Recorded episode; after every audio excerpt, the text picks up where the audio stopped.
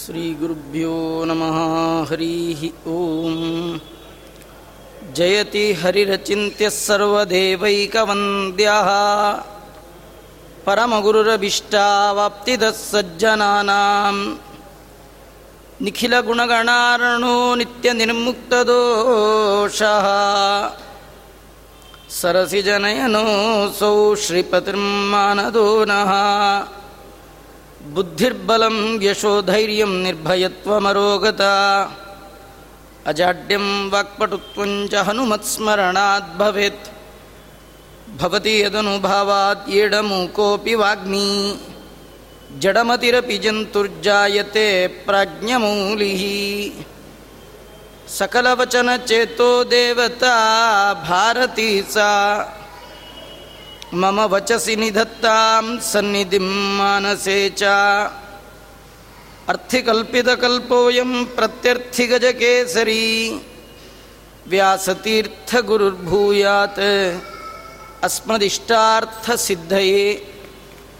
तपोविद्याविरक्त्यादि सद्गुणौगाकरानहं वादिराजगुरून् वन्दे हयग्रीवपदाश्रयान् मुकोऽपि यत्प्रसादेन मुकुन्दशयनायते राजराजायते रिक्तो राघवेन्द्रं तमाश्रये।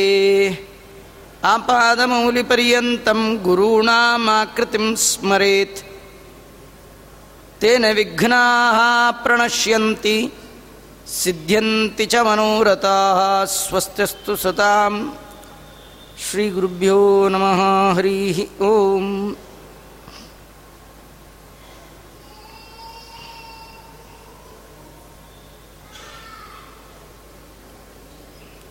ಅದುಃಖಮಿತರ ಸರ್ವೇ ಜೀವಾ ಏವಿತು ದುಃಖಿನಃ ತೇಷಾಂ ದುಃಖ ಪ್ರಹರಣಾಯ ಶ್ರುತಿರೇಷಾಂ ಪ್ರವರ್ತತೆ ಅಂತ। ಜಗತ್ತಿನ ಎಲ್ಲ ವಸ್ತುಗಳನ್ನು ನೋಡುವಾಗ ಮೂರು ಬಗೆಯ ಪ್ರಧಾನ ವಸ್ತುಗಳನ್ನು ನಾವು ನೋಡ್ತೇವೆ. ಒಂದು ಪರಮಚೇತನನಾದ ಭಗವಂತ, ಇನ್ನೊಂದು ಜೀವರಾಶಿಗಳು, ಇದೆರಡನ್ನು ಬಿಟ್ಟರೆ ಜಡ ಪದಾರ್ಥಗಳು. ಈ ಮೂರು ಬಿಟ್ಟು ಮತ್ತಿನ್ನೊಂದಿಲ್ಲ. ಜಡ, ಚೇತನ ಪರಮಚೇತನ ಇದರಲ್ಲಿ ಸುಖ ಯಾರಿಗೆ, ದುಃಖ ಯಾರಿಗೆ ಅಂತ ವಿಚಾರ ಮಾಡುವಾಗ ಸುಖ ಎಲ್ಲರಿಗೆ ಬೇಕು. ಆದರೆ ದುಃಖ ಯಾರಿಗೆ? ಪರಮಚೇತನನಾದ ಭಗವಂತನಿಗೆ ದುಃಖ ಇಲ್ಲ. ಕಾರಣ ಅವನು ಸುಖ ಸ್ವರೂಪಿ ಆನಂದವೇ ದೇಹವಾಗಿ ಉಳ್ಳವ. ಅವನನ್ನು ಸಚ್ಚಿತ್ ಆನಂದ ವಿಗ್ರಹ ಅಂತ ಕರೀತಾರೆ. ಇನ್ನು ಜಡಕ್ಕೆ ದುಃಖ ಇದೆಯಾ ಅಂದರೆ ಅದಕ್ಕೆ ಸುಖವೂ ಇಲ್ಲ, ದುಃಖವೂ ಇಲ್ಲ. ಕಾರಣ ಅದು ಜಡ. ಇನ್ನು ಮೂರನೇದು ಉಳಿದದ್ದು ಅಂದರೆ ಅದು ಜೀವ ಅಥವಾ ಚೇತನ. ಅವನಿಗೆ ದುಃಖ ಕಟ್ಟಿಟ್ಟ ಬುತ್ತಿ. ಅನುಗಾಲವು ಚಿಂತೆ ಈ ದೇಹಕ್ಕೆ. ಮನವು ಶ್ರೀರಂಗನಾಥನಲ್ಲಿ ನೆಲೆಯಾಗಿ ನಿಲ್ಲುವ ತನಕ. ಈ ಜೀವ ಯಾವುದೇ ಜನ್ಮ ಬಂದರೂ, ಆ ಎಲ್ಲ ಜನ್ಮಗಳಲ್ಲಿ ಒಂದಲ್ಲ ಒಂದು ಬಗೆಯ ದುಃಖ. ಈ ಚೇತನ ಈ ದುಃಖಕ್ಕೆ ಕಾರಣ ಏನು? ಅದನ್ನು ಕಳೆದುಕೊಳ್ಳುವ ಬಗೆ ಹೇಗೆ? ಅದನ್ನು ತಿಳಿಸ್ಲಿಕ್ಕೆ ಹೊರಟಿರ್ತಕ್ಕಂಥದ್ದೇ ಅಪೌರುಷೇಯವಾದಂತಹ ವೇದ ರಾಶಿ ವೇದಗಳ ಮೂಲ ಧ್ಯೇಯ ದುಃಖದಲ್ಲಿರುವಂತಹ ಸಕಲ ಜೀವರಾಶಿಗಳು ದುಃಖದಿಂದ ಹೊರಬಂದು ದುಃಖ ಲವಲೇಶ ಇಲ್ಲದಂತಹ ಸುಖದ ಅನುಭವಕ್ಕೆ ಏನು ಮಾಡಬೇಕು ಅಂತ ತಿಳಿಸ್ತಾ ಇರ್ತಕ್ಕಂಥದ್ದೇ ವೇದಗಳು. ವೇದಯತಿ ಇತಿ ವೇದ. ತಿಳಿಸಿಕೊಡುವುದನ್ನು ವೇದ ವೇದ ಅಂತ ಉಪಾಯವನ್ನು ಹೇಳಿಕೊಡ್ತಾ ಇದೆ ಅದು. ವೇದ ಏನು ಹೇಳುತ್ತೆ? ಅದು ಭಗವಂತನನ್ನೇ ತಿಳಿಸ್ತಾ ಇದೆ. ಹಾಗಾದರೆ ಈ ಜೀವ ದುಃಖದಿಂದ ಹೊರಬಂದು ತನ್ನದೇ ಆಗಿರ್ತಕ್ಕಂಥ ಆನಂದದ ಅನುಭವವನ್ನು ಪಡಿಬೇಕಾದ್ರೆ ವೇದ ತಿಳಿಸಿದ ಭಗವಂತನನ್ನು ತಿಳ್ಕೊಳ್ಬೇಕು. ವೇದದಲ್ಲಿ ನಿರ್ಣೀತವಾದ ಗುಣಗಳಿಂದ ಭೂಯಿಷ್ಠನಾದ ಹರಿಯ ಅರಿವು ದುಃಖದ ಬಿಡುಗಡೆಗೆ ಕಾರಣ. ದುಃಖ ಲವಲೇಶ ಇಲ್ಲದಂತಹ ಕೇವಲ ಸುಖರೂಪವಾದ ಮೋಕ್ಷ ಇದನ್ನು ಹೊಂದಬೇಕಾದ್ರೆ ಜೀವರಾಶಿ ಪ್ರತಿಯೊಬ್ಬ ಜ್ಞಾನವನ್ನು ಪಡಿಬೇಕು, ಭಗವಂತನ ಬಗ್ಗೆ ಅರಿವನ್ನು ಸಂಪಾದನೆ ಮಾಡಬೇಕು. ವಿಜಯದಾಸರೇ ಮೊದಲಾದವರು ಹೇಳುವಾಗ, ಜ್ಞಾನವಿಲ್ಲದೆ ಮೋಕ್ಷವಿಲ್ಲ. ಜಗದ್ಗುರು ಮಧ್ವಾಚಾರ್ಯರು ಕೂಡ ತಮ್ಮ ಮಾತಿನಲ್ಲಿ ತಿಳಿಸ್ತಾ, ಮಿಥ್ಯಾ ಜ್ಞಾನೇನ ಚ ತಮಃ ಜ್ಞಾನೇನೈವ ಪರಂಪದಂ. ಪ್ರತಿಯೊಂದು ಜೀವ ಮೋಕ್ಷಕ್ಕೆ ಪದವಿಯನ್ನು ಪಡಿಬೇಕಾದರೆ ಅದಕ್ಕೆ ಒಂದೇ ಒಂದು ದಾರಿ. ಅದ್ಯಾವುದಂದರೆ ಜ್ಞಾನ. ತತ್ವಜ್ಞಾನವನ್ನು ಪಡೆಯದವ ಅವನೆಂದೂ ಕೂಡ ಸುಖವನ್ನು ಮೋಕ್ಷವನ್ನು ಹೊಂದಲಿಕ್ಕೆ ಸಾಧ್ಯ ಇಲ್ಲ.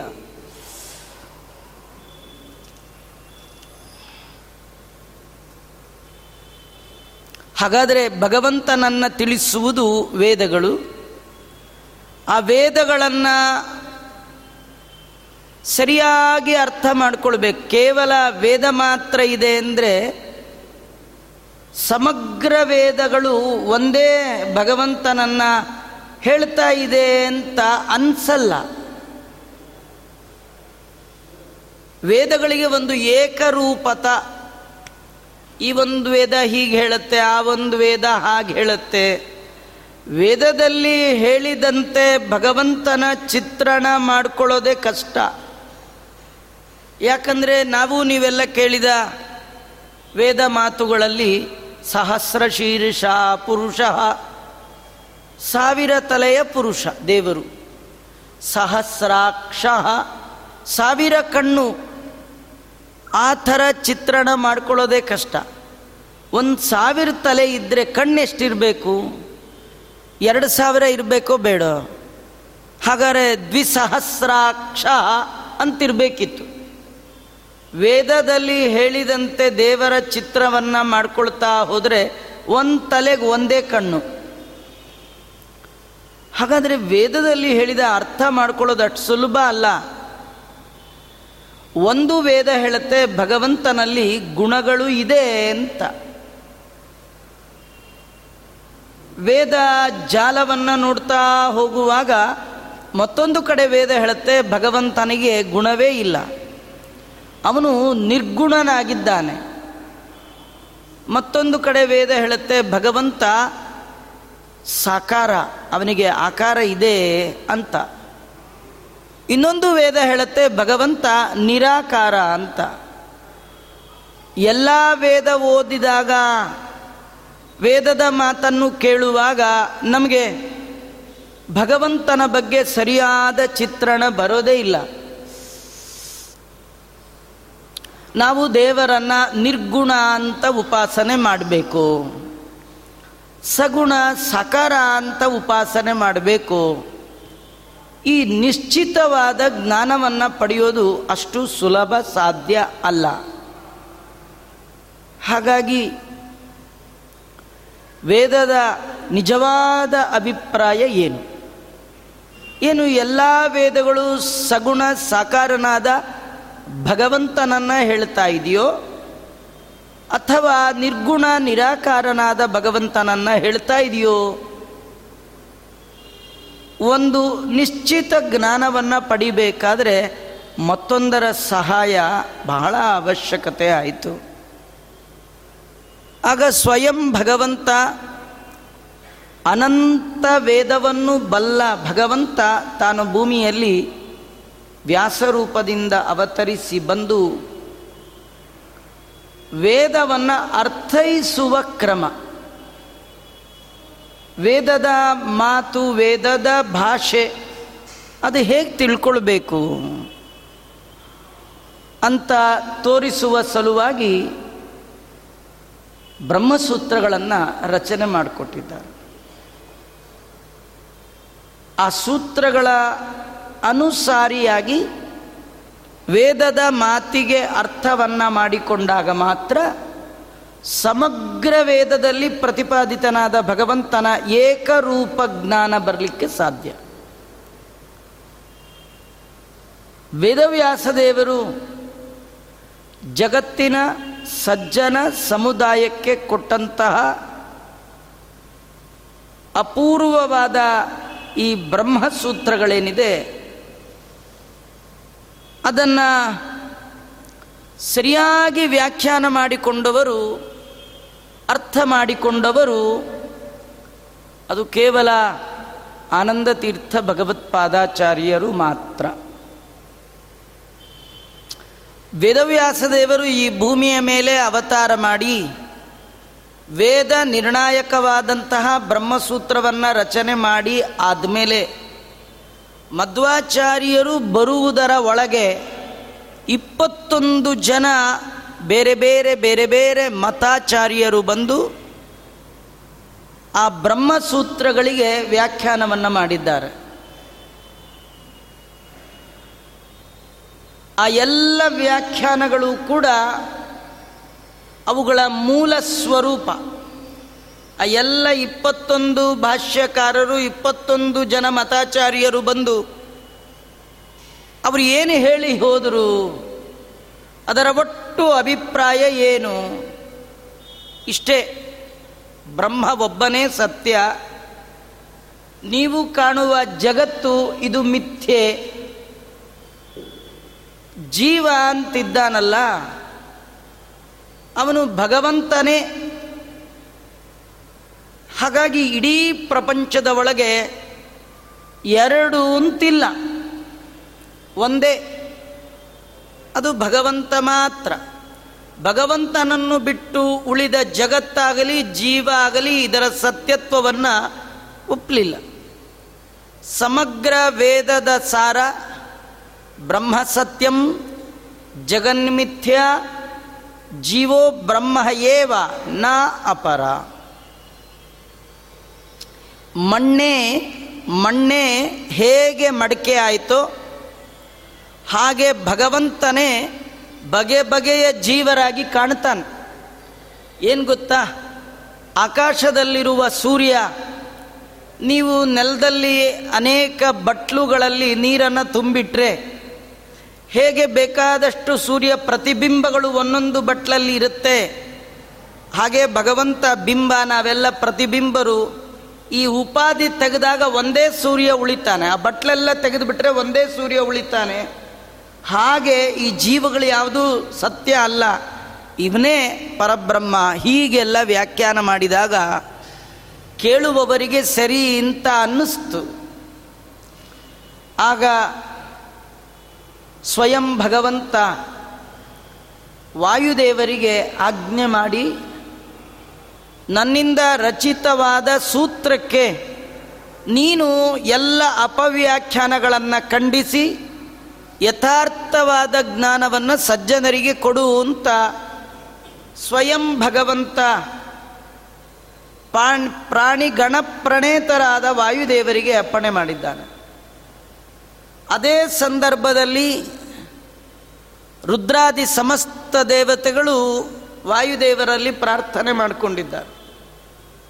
ನೀವು ಭೂಲೋಕದಲ್ಲಿ ಬಂದು ಭಗವಂತನ ಬಗ್ಗೆ ತಿಳಿಸುವುದಾದರೆ ನಾವೆಲ್ಲ ನಿಮ್ಮ ಶಿಷ್ಯರಾಗಿ ಬರ್ತೇವೆ. ನಮಗೂ ಕೂಡ ಯಥಾರ್ಥವಾದ ಜ್ಞಾನ ನಿಮ್ಮ ಅನುಗ್ರಹದಿಂದ ಆಗತ್ತೆ ಅಂತ ವಾಯುದೇವರಲ್ಲಿ ಪ್ರಾರ್ಥನೆ ಮಾಡಿದಾಗ ಭಗವಂತನ ಆಜ್ಞೆ ಉಳಿದ ದೇವತೆಗಳ ಪ್ರಾರ್ಥನೆ. ಆಜ್ಞೆಯನ್ನು ಮುಕುಟ ಮಣಿಯಂತೆ ಧರಿಸಿ, ಪ್ರಾರ್ಥನೆಯನ್ನು ಹೃದಯದಲ್ಲಿ ಹಾರದಂತೆ ಧರಿಸಿ, ಭರತ ಕಂಡದ ಕರ್ಮಭೂಮಿಯ ಈ ಒಳ್ಳೆ ಪವಿತ್ರವಾದ ನೆಲದಲ್ಲಿ ವಾಯುದೇವರು ಅವತಾರ ಮಾಡಿದ್ದಾರೆ. ಅದು ಅವರ ಮೂರನೆಯ ಅವತಾರ. ಅವರನ್ನೇ ಆನಂದ ತೀರ್ಥ ಭಗವತ್ಪಾದಾಚಾರ್ಯರು ಅಂತ ಕರಿತಾ ಇದ್ದಾರೆ. ವಾದಿರಾಜ ಶ್ರೀಮತ್ ಚರಣರು ಹೇಳ್ತಾರೆ ಆನಂದ ತೀರ್ಥ ಮತ ಉಜ್ಜಿತ ದೋಷ ಜಾತಂ.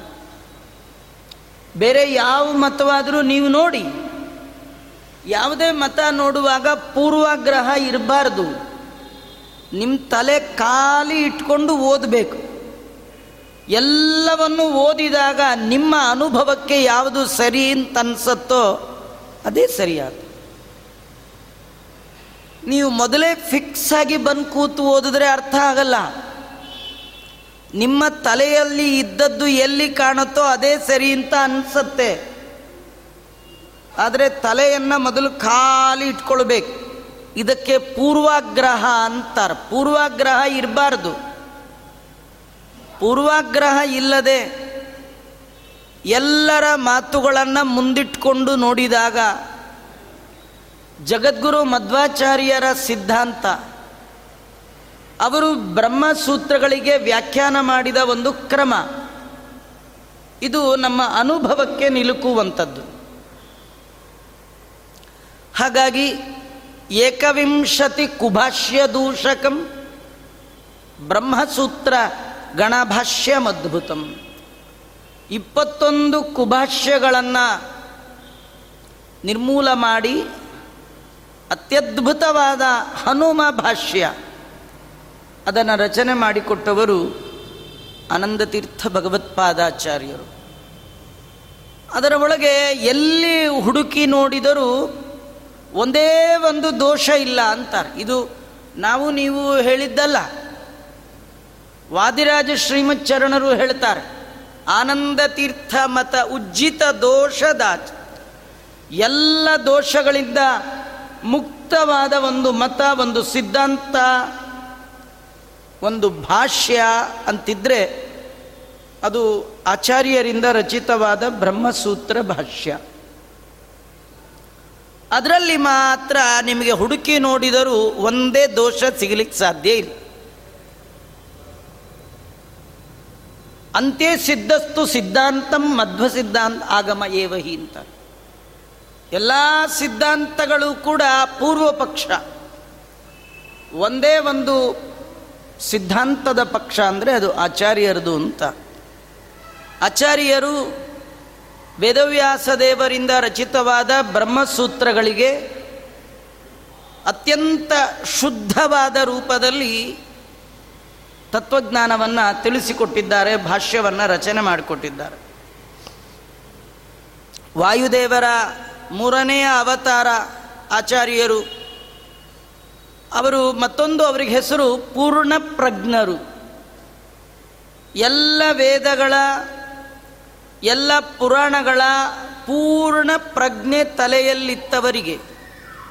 ಹೀಗಾಗಿ ಅವರು ಮಾತ್ರ ವ್ಯಾಸರ ಹೃದಯವನ್ನು ಅರಿತು ಅದಕ್ಕೆ ಸರಿಯಾದ ಅರ್ಥವನ್ನು ರಚನೆ ಮಾಡಿಕೊಟ್ರು.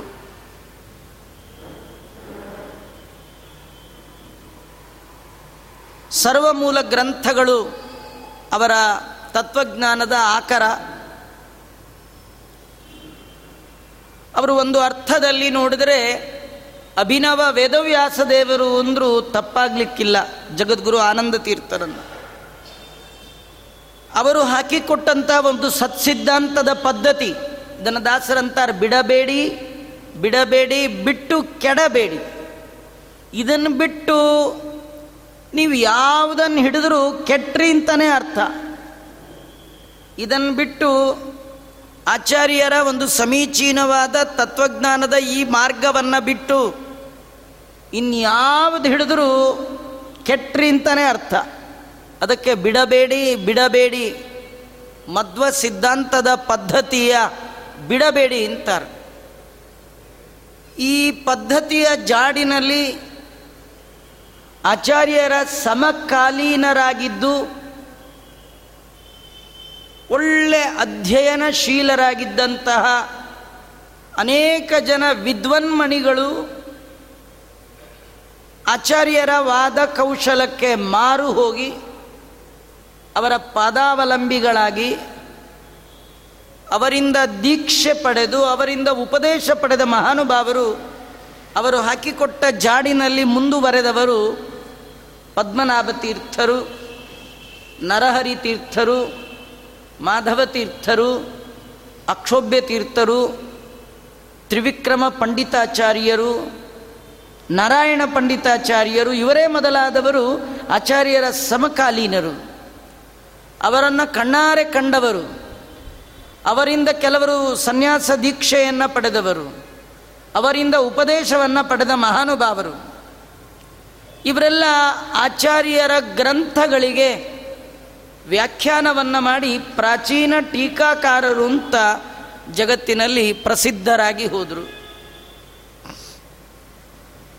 ಅವರ ನಂತರದಲ್ಲಿ ಅಕ್ಷೋಭ್ಯರ ತರುವಾಯ ಅಕ್ಷೋಭ್ಯ ತೀರ್ಥರಿಂದ ಆಶ್ರಮವನ್ನು ಪಡೆದ ಮಹಾನುಭಾವರೇ, ಶ್ರೀಮದ್ ಜಯತೀರ್ಥರು ಸುರ ಸಾರ್ವಭೌಮರು ದೇವತೆಗಳಿಗೆ ಅರಸರಾದ ಇಂದ್ರದೇವರೇ, ಆಚಾರ್ಯರ ಗ್ರಂಥದ ಸೇವೆ ಮಾಡುವ ಸಲುವಾಗಿ ಜೈತೀರ್ಥರಾಗಿ ಅವತಾರ ಮಾಡಿ, ಆಚಾರ್ಯರ ಅನೇಕ ಗ್ರಂಥಗಳಿಗೆ ಅತ್ಯದ್ಭುತವಾದ ಟೀಕೆಯನ್ನು ಮಾಡಿದ್ದಾರೆ.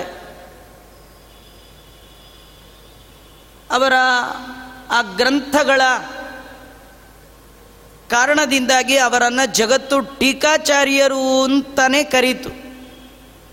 ತುಂಬ ದೊಡ್ಡ ದೊಡ್ಡವರನ್ನು ಅವರವರ ಗ್ರಂಥಗಳಿಂದಲೇ ಕರೀತಾರೆ. ರಾಘವೇಂದ್ರ ಸ್ವಾಮಿಗಳನ್ನು ಪರಿಮಳಾಚಾರ್ಯರು ಅಂತ ಕರೀತಾರೆ.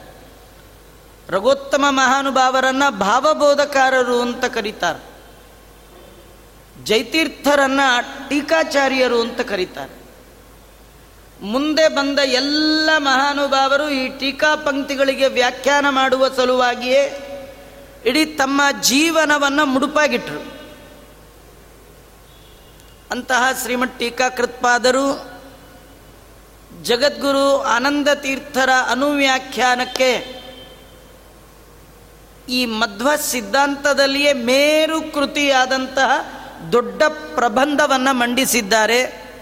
ಅದನ್ನೇ ಶ್ರೀಮನ್ ನ್ಯಾಯ ಸುಧಾ ಅಂತ ಕರಿತಾ ಇದ್ದಾರೆ. ಆ ಜೈತೀರ್ಥರ ನಂತರದಲ್ಲಿ ದ್ವೈತ ಸಿದ್ಧಾಂತವನ್ನು ಅತ್ಯಂತ ವಿಶಿಷ್ಟ ರೀತಿಯಲ್ಲಿ ಪ್ರಸಾರ ಮಾಡಿದಂತಹ ಒಂದು ವೈಶಿಷ್ಟ್ಯ ಇನ್ನೇನು ಬರ್ತಾ ಇರತಕ್ಕಂಥ ಮತ್ತು ನಮ್ಮ ಈ ಪ್ರವಚನದ ಕಥಾನಾಯಕರಾದಂತಹ ಶ್ರೀ ಶ್ರೀ ವ್ಯಾಸರಾಜ ಗುರು ಸಾರ್ವಭೌಮರು. ಈ ಮಧ್ವ ಸಿದ್ಧಾಂತ ಅನ್ನುವ ಕಲ್ಪವೃಕ್ಷದ ಮೂರು ಭಾಗವನ್ನು ವರ್ಣನೆ ಮಾಡ್ತಾ ಶ್ರೀಮಧ್ವ ಕಲ್ಪವೃಕ್ಷಸ್ತು ಜಯಾರ್ಯ ಕಾಮದುಕ್ ಸ್ಮೃತಃ ಚಿಂತಾಮಣಿಸ್ತು ವ್ಯಾಸಾರ್ಯ ಮುನಿತ್ರಯ ಮುದಾಹರತ್. ಮೂರು ಜನನನ್ನ ಮುನಿಗಳು ಅಂತ ಕರೆದಿದ್ದಾರೆ. ಒಂದು ಮಧ್ವ ಮುನಿ ಮತ್ತೊಂದು ಜಯಮುನಿ, ಮತ್ತೊಂದು ವ್ಯಾಸಮುನಿ. ಮಧ್ವಾಚಾರ್ಯರು ಕಲ್ಪವೃಕ್ಷ, ಜೈತೀರ್ಥರು ಕಾಮಧೇನು. ಈ ವೃಕ್ಷ ಇದ್ದ ಕಡೆನೇ ಇರುತ್ತೆ. ಕಾಮಧೇನು ಇದ್ದ ಕಡೆ ಇಲ್ಲ, ಎಲ್ಲಂದ್ರಲ್ಲಿ ಹೋಗುತ್ತೆ.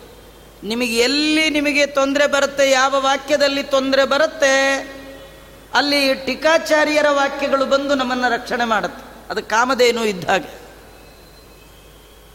ಇನ್ನೊಂದು ಚಿಂತಾಮಣಿ, ಅದು ವ್ಯಾಸರಾಜರು. ಅವ್ರದ್ದೇನು ಮಹಿಮಾ ಅಂದರೆ, ಆ ಮಣಿ ಏನು ಮಹಿಮಾ ಅಂದರೆ ಎಂಥ ಕಬ್ಬಿಣಕ್ಕೆ ಆ ಮಣಿಯನ್ನು ಸೋಕಿಸ್ಬಿಟ್ರು ಆ ಕಬ್ಬಿಣ ಬಂಗಾರ ಆಗಿಬಿಡುತ್ತೆ.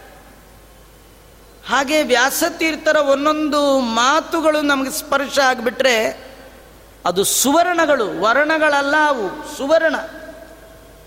ಶ್ರೀ ವ್ಯಾಸರಾಜರ ಗ್ರಂಥದ ಸ್ಪರ್ಶ. ನಮ್ಮ ವ್ಯಾಸರಾಜರ ಸ್ಪರ್ಶ ಅಂದರೆ ಹೋಗಿ ಹುಡುಕೊಂಡು ಹೋಗಬೇಡಿ. ಅಥವಾ ವೃಂದಾವನ ಮುಟ್ಬಿಡ್ಬೇಕು, ಹಾಗೆಲ್ಲ ಏನು ಬೇಡ. ವ್ಯಾಸರಾಜರು ಅಂದರೆ ಅವರ ಗ್ರಂಥಗಳೇ ವ್ಯಾಸರಾಜರು. ಆಚಾರ್ಯರು ಅಂದರೆ ಸರ್ವಮೂಲ. ಟೀಕಾಚಾರ್ಯರು ಅಂದರೆ ಅವರ ಗ್ರಂಥ. ರೂಪಮನ್ಯ ದಿವಧನ್ಯಮಾತ್ಮನ ಅವರು ಬೇರೆ ಅಲ್ಲ, ಅವರ ಗ್ರಂಥ ಬೇರೆ ಅಲ್ಲ. ಅವರ ಆಕೃತಿ ಅವರ ಆಕೃತಿ. ಅವರ ಆಕೃತಿ ಅಂದರೆ ಸ್ಟ್ರಕ್ಚರ್ ಅವರ ಆಕೃತಿ ಅಂದರೆ ಆ, ಅಂದರೆ ವೇದವ್ಯಾಸ ದೇವರು ಅಥವಾ ಭಗವಂತ. ಹಾಗೆ ಸಂಬಂಧಪಟ್ಟ ಕೃತಿ. ಅವರು ಮಾಡಿರ್ತಕ್ಕಂಥ ಗ್ರಂಥ, ಅದು ಆಕೃತಿ. ಅವರ ಆಕೃತಿ ಯಾವುದು ಅಂದರೆ ಅವರಿಂದ ರಚಿತವಾದ ಕೃತಿಗಳೇ ಅವರ ಆಕೃತಿ. ಅಂತಹ ಆಕೃತಿಯನ್ನು ನಾವು ಸ್ಪರ್ಶ ಮಾಡಿದ್ರೆ ಸಾಕು. ಒಳ್ಳೆ ಬಂಗಾರ, ಸುವರ್ಣ ಇದ್ದ ಹಾಗೆ. ಅಂತಹವರು ವ್ಯಾಸರಾಜರು. ವ್ಯಾಸರಾಜರ ವಿದ್ಯೆ. ಅವ್ರದ್ದು ವಿಶ್, ವಿದ್ಯೆ ಎಷ್ಟು ಅಂತ ಹೇಳಬೇಕಾದ್ರೆ ನಾವು ಮೊದಲು ದೊಡ್ಡ ವಿದ್ವಾಂಸರಾಗಬೇಕು. ವಿದ್ವಾಂಸರಲ್ಲದವರಿಗೆ ಪರಿಚಯ ಮಾಡಿಕೊಡ್ಲಿಕ್ಕೆ ಬರೋದೇ ಇಲ್ಲ. ರಾಯರ ಬಗ್ಗೆ ಅಪ್ಪಣ್ಣಾಚಾರ್ಯರು ಹೇಳ್ತಾ, ರಾಯರು ಎಂಥವರು? ವ್ಯಾಸರಾಜರು ಎಂಥವರು? ಜೈತೀರ್ಥರು ಎಂಥವರು? ರಘೋತ್ತಮರು ಎಂಥವರು? ಹೇಳಬೇಕಾದ್ರೆ ನಿಮ್ಮಲ್ಲಿ ವಿದ್ವತ್ ಇರಬೇಕು ವಿದ್ವತ್ ಪರಿಜ್ಞೇಯ ಮಹಾವಿಶೇಷ. ನೀವು ತಿಳ್ಕೊಂಡಷ್ಟೇ ವ್ಯಾಸರಾಜರ ವಿಶೇಷ ಅಲ್ಲ. ವಿದ್ವಾಂಸರ ಅರಿವಿಗೆ ನಿಲುಕುವಂಥದ್ದು ವ್ಯಾಸರಾಜರ ವಿಶೇಷ. ಅದು ಈ ನ್ಯಾಯಾಮೃತ, ಚಂದ್ರಿಕಾ, ತರ್ಕತಾಂಡವ ಯಾರು ಅಧ್ಯಯನ ಮಾಡಿರ್ತಾರೆ. ಯಾವಾಗಲೂ ಐವತ್ತು ವರ್ಷದ ಕೆಳಗೆ ಒಮ್ಮೆ ಓದಿ ಪುಸ್ತಕ ಮುಚ್ಚಿಟ್ರಾಗ್ದು ನಿತ್ಯದಲ್ಲಿ ಓದ್ತಾ ಇರಬೇಕಂತ. ಅದ್ಯಾಕೆ ಆಚಾರ್ಯ ಕೇಳಬೇಡಿ. ನೀವು ನೋಡಿ, ಹತ್ತು ವರ್ಷದ ಕೆಳಗೆ ನಿಮ್ಮನೆ ಚಾಕುಗೆ ಸಾಣೆ ಹಿಡಿಸಿ ಒಂದೂ ದಿನ ತರಕಾರಿ ಹೆಚ್ಚಿದೆ. ಅದನ್ನು ಮೂಲೆಯಲ್ಲಿ ಇಟ್ಟಿದ್ರೆ ಹತ್ತು ವರ್ಷ ತೆಗೆದ ಮೇಲೆ ಅದು ಯೂಸ್ ಆಗತ್ತಾ ಅದು? ತುಕ್ಕಿಡಿದು ಇಷ್ಟಿಡಿದು ಹಾಳಾಗಿ ಹೋಗ್ಬಿಟ್ಟಿರುತ್ತೆ. ಜ್ಞಾನದ ಲಕ್ಷಣವು ಎರಡೇ ಕ್ಷಣ. ಈ ನ್ಯಾಯಾಮೃತ, ಚಂದ್ರಿಕಾ, ತರ್ಕತಾಂಡವ ಅಥವಾ ಜ್ಞಾನಿಗಳಿಂದ ರಚಿತವಾದ ಯಾವುದೇ ಗ್ರಂಥಗಳನ್ನು ಪಾಠ ರೂಪದಲ್ಲಿ ನೀವು ಕುಳಿತು ಕೇಳುವಾಗ, ಅಯ್ಯೋ ಇಷ್ಟೇನಾ ಅಯ್ಯೋ ಇಷ್ಟೇನಾ ಅಂತ ಅನಿಸುತ್ತೆ.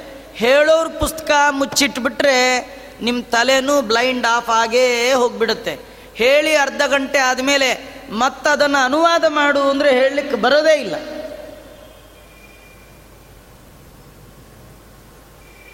ನಮ್ಗೆ ಒಮ್ಮೊಮ್ಮೆ ಅನ್ಸತ್ತೆ, ವ್ಯಾಸರಾಜರು ಇದೊಂದು ಸಣ್ಣ ಶಬ್ದ ಹಿಡ್ಕೊಂಡು ಇಷ್ಟು ಯಾಕೆ ವಿಸ್ತಾರ ಮಾಡ್ತಾರೆ? ಆದರೆ ಅದು ವಿದ್ವತ್ ಪರಿಜ್ಞೇಯ ಮಹಾವಿಶೇಷ.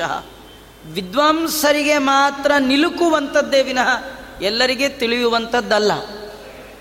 ಹೀಗಾಗಿ ವ್ಯಾಸರಾಜರು ವಿದ್ಯೆ, ಅವರ ಅತ್ಯದ್ಭುತವಾದ ತಪಸ್ಸು ಅವರ ಗ್ರಂಥ ರಚನೆ, ಅವರ ಪಾಠದ ಕ್ರಮ, ಅವರ ಪ್ರವಚನದ ಕ್ರಮ, ಅವರು ಹಾಕಿಕೊಟ್ಟಂತಹ ಲೋಕ ಶಿಕ್ಷಣ, ಅವರು ಮಾಡಿದಂತಹ ಸಾಮಾಜಿಕವಾದಂತಹ ಅನೇಕ ಕಾರ್ಯಕ್ರಮಗಳು, ಅವರು ಹರಿದಾಸರನ್ನು ನಿರ್ಮಾಣ ಮಾಡಿಕೊಟ್ಟದ್ದು, ಪುರಂದರದಾಸರು, ಕನಕದಾಸರಂತಹ ದಾಸ ದಿಗ್ಗಜಗಳು.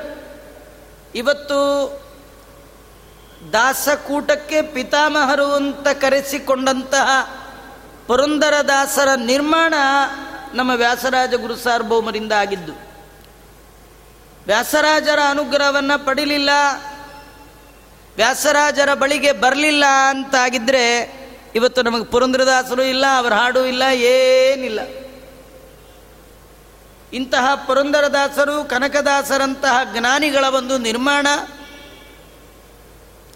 ವಿಜಯೀಂದ್ರ ವಾದಿರಾಜರೇ ಮೊದಲಾಗಿರ್ತಕ್ಕಂತಹ ಕೇಶವಾದಿ ಇಪ್ಪತ್ನಾಲ್ಕು ನಾಮಗಳಿಂದ ಯುಕ್ತರಾಗಿರ್ತಕ್ಕಂತಹ ಅಪರೋಕ್ಷ ಜ್ಞಾನಿಗಳಾದ ಶಾಪಾನುಗ್ರಹ ಶಕ್ತರಾದಂತಹ ಸನ್ಯಾಸಿ ಶಿಷ್ಯರು.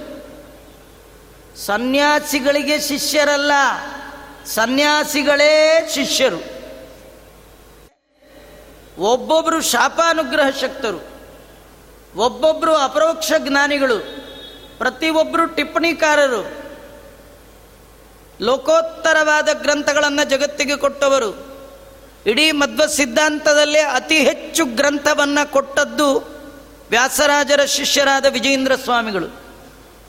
ಚತುರಧಿಕ ಶತಗ್ರಂಥ ರತ್ನ ಪ್ರಣೇತ, ನೂರ ನಾಲ್ಕು ಗ್ರಂಥ ರತ್ನಗಳನ್ನು ಕೊಟ್ಟಿದ್ದಾರೆ ವಿಜಯೇಂದ್ರ ಸ್ವಾಮಿಗಳು. ಒಂದಲ್ಲ ಎರಡಲ್ಲ. ಅವ್ರಿಗೆ ಪಾಠ ಇನ್ನು ಹೇಗೆ ಹೇಳ್ಕೊಟ್ರು ಬೇಡ ವ್ಯಾಸರಾಜರು.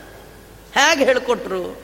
ಅವ್ರ ಪಾಠದ ಕ್ರಮ ವಿಜಯೇಂದ್ರ ಸ್ವಾಮಿಗಳು ಮಧ್ವಾಚಾರ್ಯರಿಂದ ರಚಿತವಾದಂತಹ ಸರ್ವಮೂಲ ಗ್ರಂಥವನ್ನು ವ್ಯಾಸರಾಜರ ಬಳಿಯಲ್ಲಿ ಆರು ಬಾರಿ ಕೇಳಿದ್ರಂತ.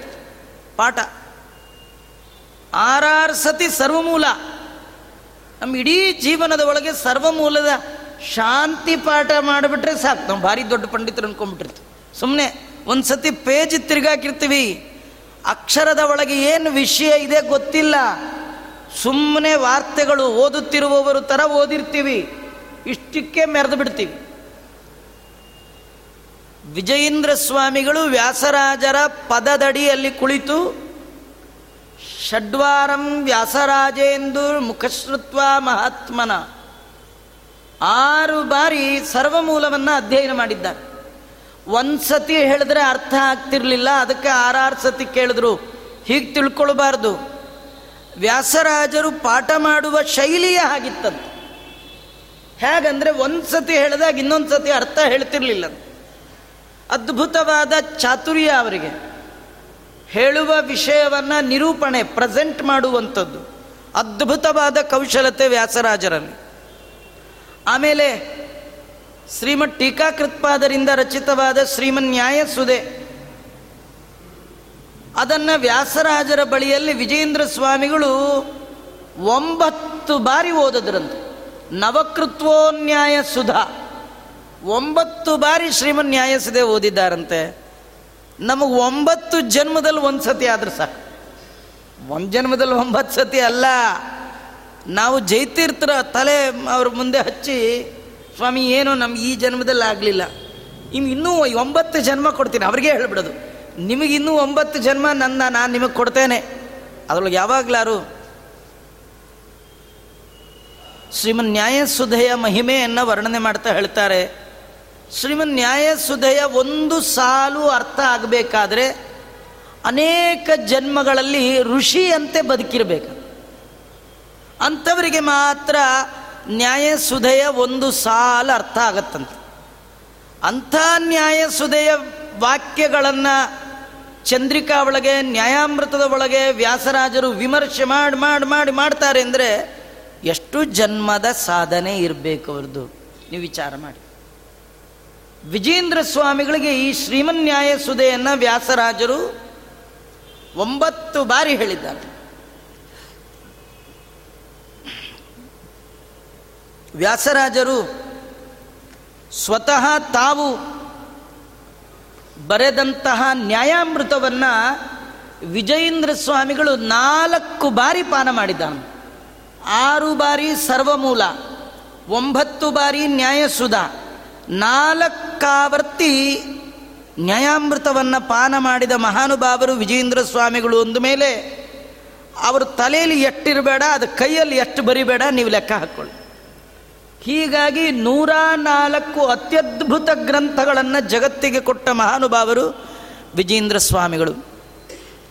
ಚಾತುರ್ಯೈಕಾಕೃತಿ ಚತುರಧಿಕ ಶತಗ್ರಂಥ ರತ್ನ ಪ್ರಣೇತ ದುತಾರಾತಿ ಪ್ರಬಂಧ ಸ್ಫುಟ ವಿದಿತ ಚತುಷ್ಷಷ್ಟಿ ವಿದ್ಯಾ ವಿಶೇಷ ಸೋಯಂ ನ ಶ್ರೀ ಸುರೇಂದ್ರೌರತಿವರತನಯೋ ದ್ವೈತ ಸೈವಾಸಹಿಷ್ಣು ಪುಷ್ಣಾತು ಶ್ರೀಜ ಇಂದ್ರಸ್ತ್ರಿಭುವನ ವಿದಿತ ಸರ್ವತಂತ್ರ ಸ್ವತಂತ್ರೇ. ಅಷ್ಟೇ ಅಲ್ಲ, ವ್ಯಾಸರಾಜರ ಮಹಿಮೆ ನಾವು ಎಲ್ಲಿ ನೋಡಬಹುದು ಅಂದರೆ ಅವರ ಶಿಷ್ಯರಲ್ಲಿ ನೋಡಬಹುದು, ವಿಜೇಂದ್ರ ಸ್ವಾಮಿಗಳಲ್ಲಿ ನೋಡಬಹುದು. ಎಲ್ಲ ಕಲೆಯನ್ನು ಉಪದೇಶ ಮಾಡಿದ್ರಂತೆ ವಿಜೇಂದ್ರರಿಗೆ. ಚತುಷ್ಷಷ್ಟಿ ವಿದ್ಯಾ ವಿಶೇಷ ಅರವತ್ನಾಲ್ಕು ವಿದ್ಯೆಗಳು ಕೂಡ ವಿಜೇಂದ್ರ ಸ್ವಾಮಿಗಳಿಗೆ ಬರ್ತಿತ್ತಂತೆ. ಬರ್ತಿತ್ತು ಅಂದರೆ ಏನೋ ಎಲ್ಲ ಚುಟ್ ಚುಟ್ ಚುಟ್ ಚುಟ್ ಬರ್ತಿತ್ತು. ಕೆಲವರು ಎಲ್ಲ ಕಲ್ತಿದ್ದೀನಿ ನಿಂತಾರೆ ಸಂಗೀತ ಅದು ಬರುತ್ತೆ, ತಬಲ ಅದು ಬರುತ್ತೆ. ಯಾವುದು ಪೂರ ಯಾವುದು ಬರಲ್ಲ, ಪೂರ ಯಾವುದು ಬರಲ್ಲ. ಎಲ್ಲನೂ ಕೈ ಆಡಿಸಿರ್ತೀವಿ, ಆ ಥರ ಅಲ್ಲ. ಅವರು ಎಲ್ಲ ವಿದ್ಯೆಗಳಲ್ಲಿ ತನ್ನದೇ ಆಗಿರ್ತಕ್ಕಂಥ ಒಂದು ತಳಸ್ಪರ್ಶಿ ಜ್ಞಾನವನ್ನು ಸಂಪಾದನೆ ಮಾಡಿದ್ರಂತೆ.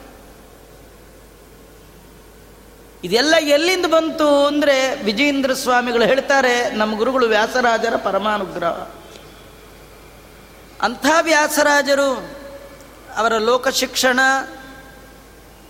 ಎಲ್ಲ ಕಾರ್ಯದಿಂದಾಗಿಯೇ ಅವರನ್ನು ಮುನಿತ್ರಯರಲ್ಲಿ ಸೇರಿಸಿ, ಅವರನ್ನು ಕೊಂಡಾಡುವಾಗ ಈಸು ಮುನಿಗಳಿದ್ದೇನು ಮಾಡಿದರು ವ್ಯಾಸಮುನಿ ತನ್ನ ಎಲ್ಲ ಕಾರ್ಯದಿಂದ ಮಧ್ವ ಮತವನ್ನುದ್ಧರಿಸಿದ ದಾಸರಾಯರು ಹೇಳ್ತಾರೆ.